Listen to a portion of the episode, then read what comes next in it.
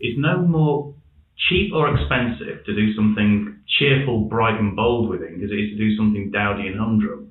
So just because you don't have Coca-Cola's marketing spend doesn't mean that your five square inches of ink use can't be spectacular. Ink just costs ink, so you might as well cheer the world up with it. Hello, Alex. Hello, Ivan. This is episode one of our podcast about truth and spectacle, which is exciting and a little nervy. We decided to make this podcast because we know a lot of people in very different industries and disciplines. They all use truth to create wonderful and meaningful things in the world. And we found out there is not one answer, and there's so much to discover. And this is our effort to share what we find. We start by looking at truth and spectacle from a designer's perspective. Silas Amos was strategic director of JKR's London and New York design studios. He now runs his own show and has worked with Budweiser, HP, Eve Sleep, Unilever, and the artist Sir Peter Blake.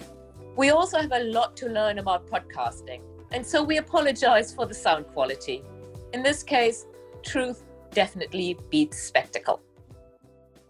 Hello, Silas. For the people who don't know you yet, uh, can you give us a little potted history?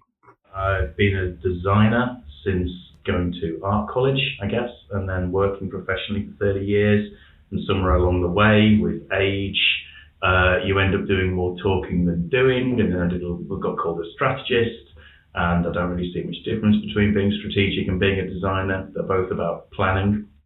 So I colour in and think for a living.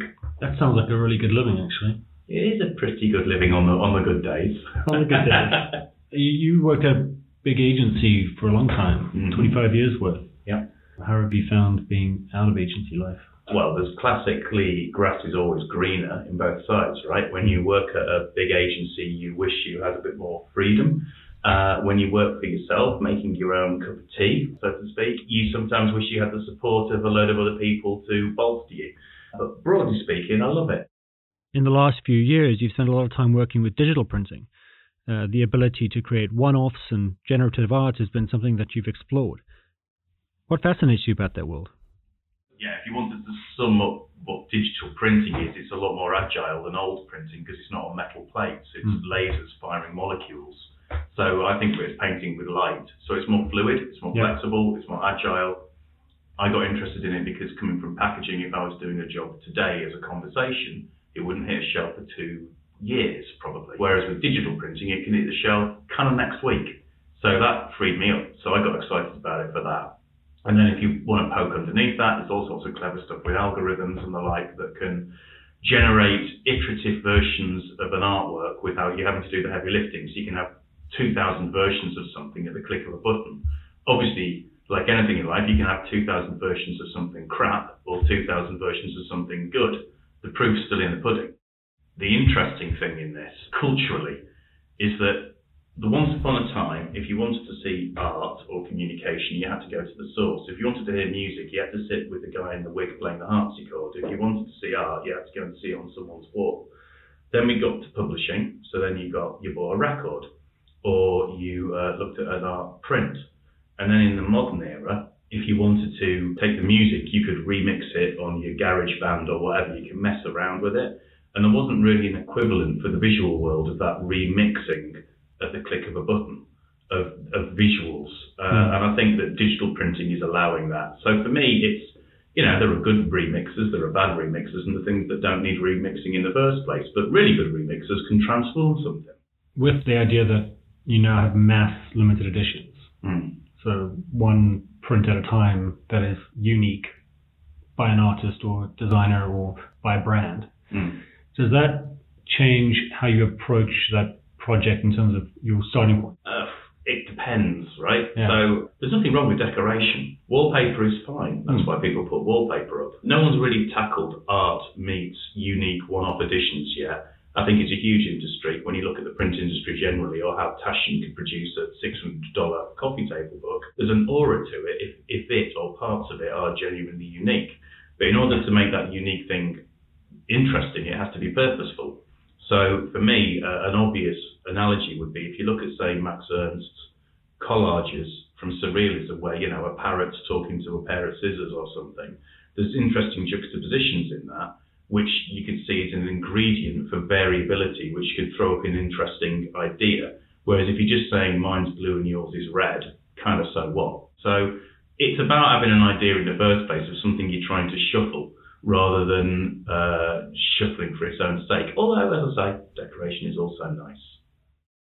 You recently got to work with Sir Peter Blake, the English pop artist who's best known for co-creating the sleeve design for the Beatles' Sgt. Pepper's Lonely Hearts Club Band. What did he think of digital printing? So Peter Blake, like, just because he's great, he's one of those, you know, you should never meet your heroes, but actually you should if they're nice like him. And uh, he had the loveliest point of view, which is we talked about using his kind of trademark, you know, iconography, star, heart, target, and putting it into this kind of digital blender. And his, his line to it was, so you're going to take my artwork and uh, it's going to say hello to the machine and the machine is going to say hello back and have a conversation. And it's like, I love that because only someone in their 80s, I think, could come up with such a, a lucid encapsulation of what this thing's about. So, yeah, that was fun.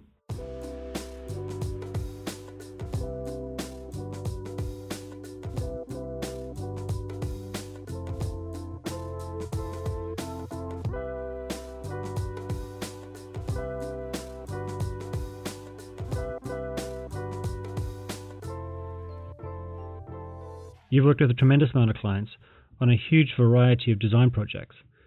In your experience, what is the role of truth in helping you get to the best work? Do I find it easier if there's a truth at the heart of something when I'm telling a story? Yeah.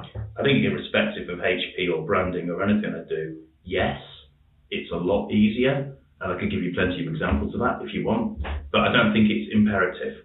And it depends, I can only see creatively as far as the nose on the end of my face. So it depends on what I'm doing today. If you'd asked me this question a week ago, I'd have probably come back very high mindedly going, without truth, there is no no anything. Yeah. Today, it just so happens I'm working on a brand which has got no brand truth and no product truth, and it's built on effectively uh, a bad lie. And you know what? It's brilliant because it's just so liberating. It's like the, what they're doing is they're not telling their untruth very well. So I'm having a great time going like, if we're going to lie, let's lie really creatively, really obviously, take it to such a degree that the, the, the story becomes the point. Yeah. And, and I'm having the most fun I've had all month by just sitting there inventing bullshit in a creative way. So I guess the short answer to do you need truth is it helps, but not having it is equally fun, so long as you accept that you're telling a lie and make that lie enjoyable the hypothesis of what you sent me about the Kubrick's line that if if you don't have a truth, you better have a good spectacle. It suggests this kind of either or, and of course it's a blend. When I worked on Budweiser back at JKR for God four or five years, I spent those four or five years trying to do the design strategy, and it's not like you can go in day one with four words and everyone buys it because it's a multi-billion-dollar brand. Even if you were right, you couldn't buy it. They just mm. couldn't. So we were doing the thinking for years and for the first couple of years, there was no real point. We haven't landed on what the truth was that had implications for design. So, same brand, same product, same design team, but it kind of looked okay. And then when we landed on a truth that worked for us, that we could understand as designers, it just ignited it. So it's the same everything, but those four words on a bit of paper just took us to a place where we could be much more spectacular. Yeah. I guess that's the point. Budweiser always had tons of money, it always had a massive visual footprint, but the spectacle we were creating was kind of built around something that wasn't quite landed. And once we'd landed on what the centre was, the spectacle was more spectacular. How did you know you were onto a truth? You feel it in your water. It's an instinct, and it's like any truth, isn't it? It's a it's a it's a visceral thing. And if it's a good truth as opposed to a boring truth, you get excited and you want to do it in your own time in a notepad rather than grinding it out. Eve mattress, when we took that on, had a big sales deck. And in that big sales deck, this is before it really existed anything other than a, other than a pitch to investors. In that was the line, every great day starts the night before. That's a brilliant truth. Knew exactly how to design to that, that second, what colour it needed to be, how it should lay out, blah, blah, blah, blah, blah. So I think you just know it. You just get excited by it. It inspires you. And proper truth inspires you. What do you think gives a project the best chance of success? The projects I'm more interested in are the ones where there's an interesting question an opportunity to make a difference, a chance to do something cool and work with some cool people. And by cool, I just mean talented other individuals who are nice. But really, it's the ones where there's an idea that can be elastic because I get really excited about how far you can stretch the idea. Those are the projects I'm interested in. Sometimes you're given questions where almost the metric before you start is predisposed to be humdrum or the, the ambition's not there. And they're the ones that are less interesting. You know, so you're only as good as the question and the client. Can you give me an example of one of your cool clients? Best client I've had in the last couple of years is a lady called Bogdana on the Red Red stuff because she just got it in her heart. She was more she was more excited and ambitious than I was, and she was nice. So we did some really cool stuff together because there was no limit from anyone creatively or in ambition terms, and it punched above its weight. I think it sounds like soft soaping when you go, "Oh, everyone can be creative," and you know we embrace that virtue too. But the truth is, everyone can be creative. She was more creative on that project than I was in a lot of good ways, and fantastic. So what you're really looking for is kindred spirits, isn't it? I think that's the best work. To put in a nutshell, kindred spirits.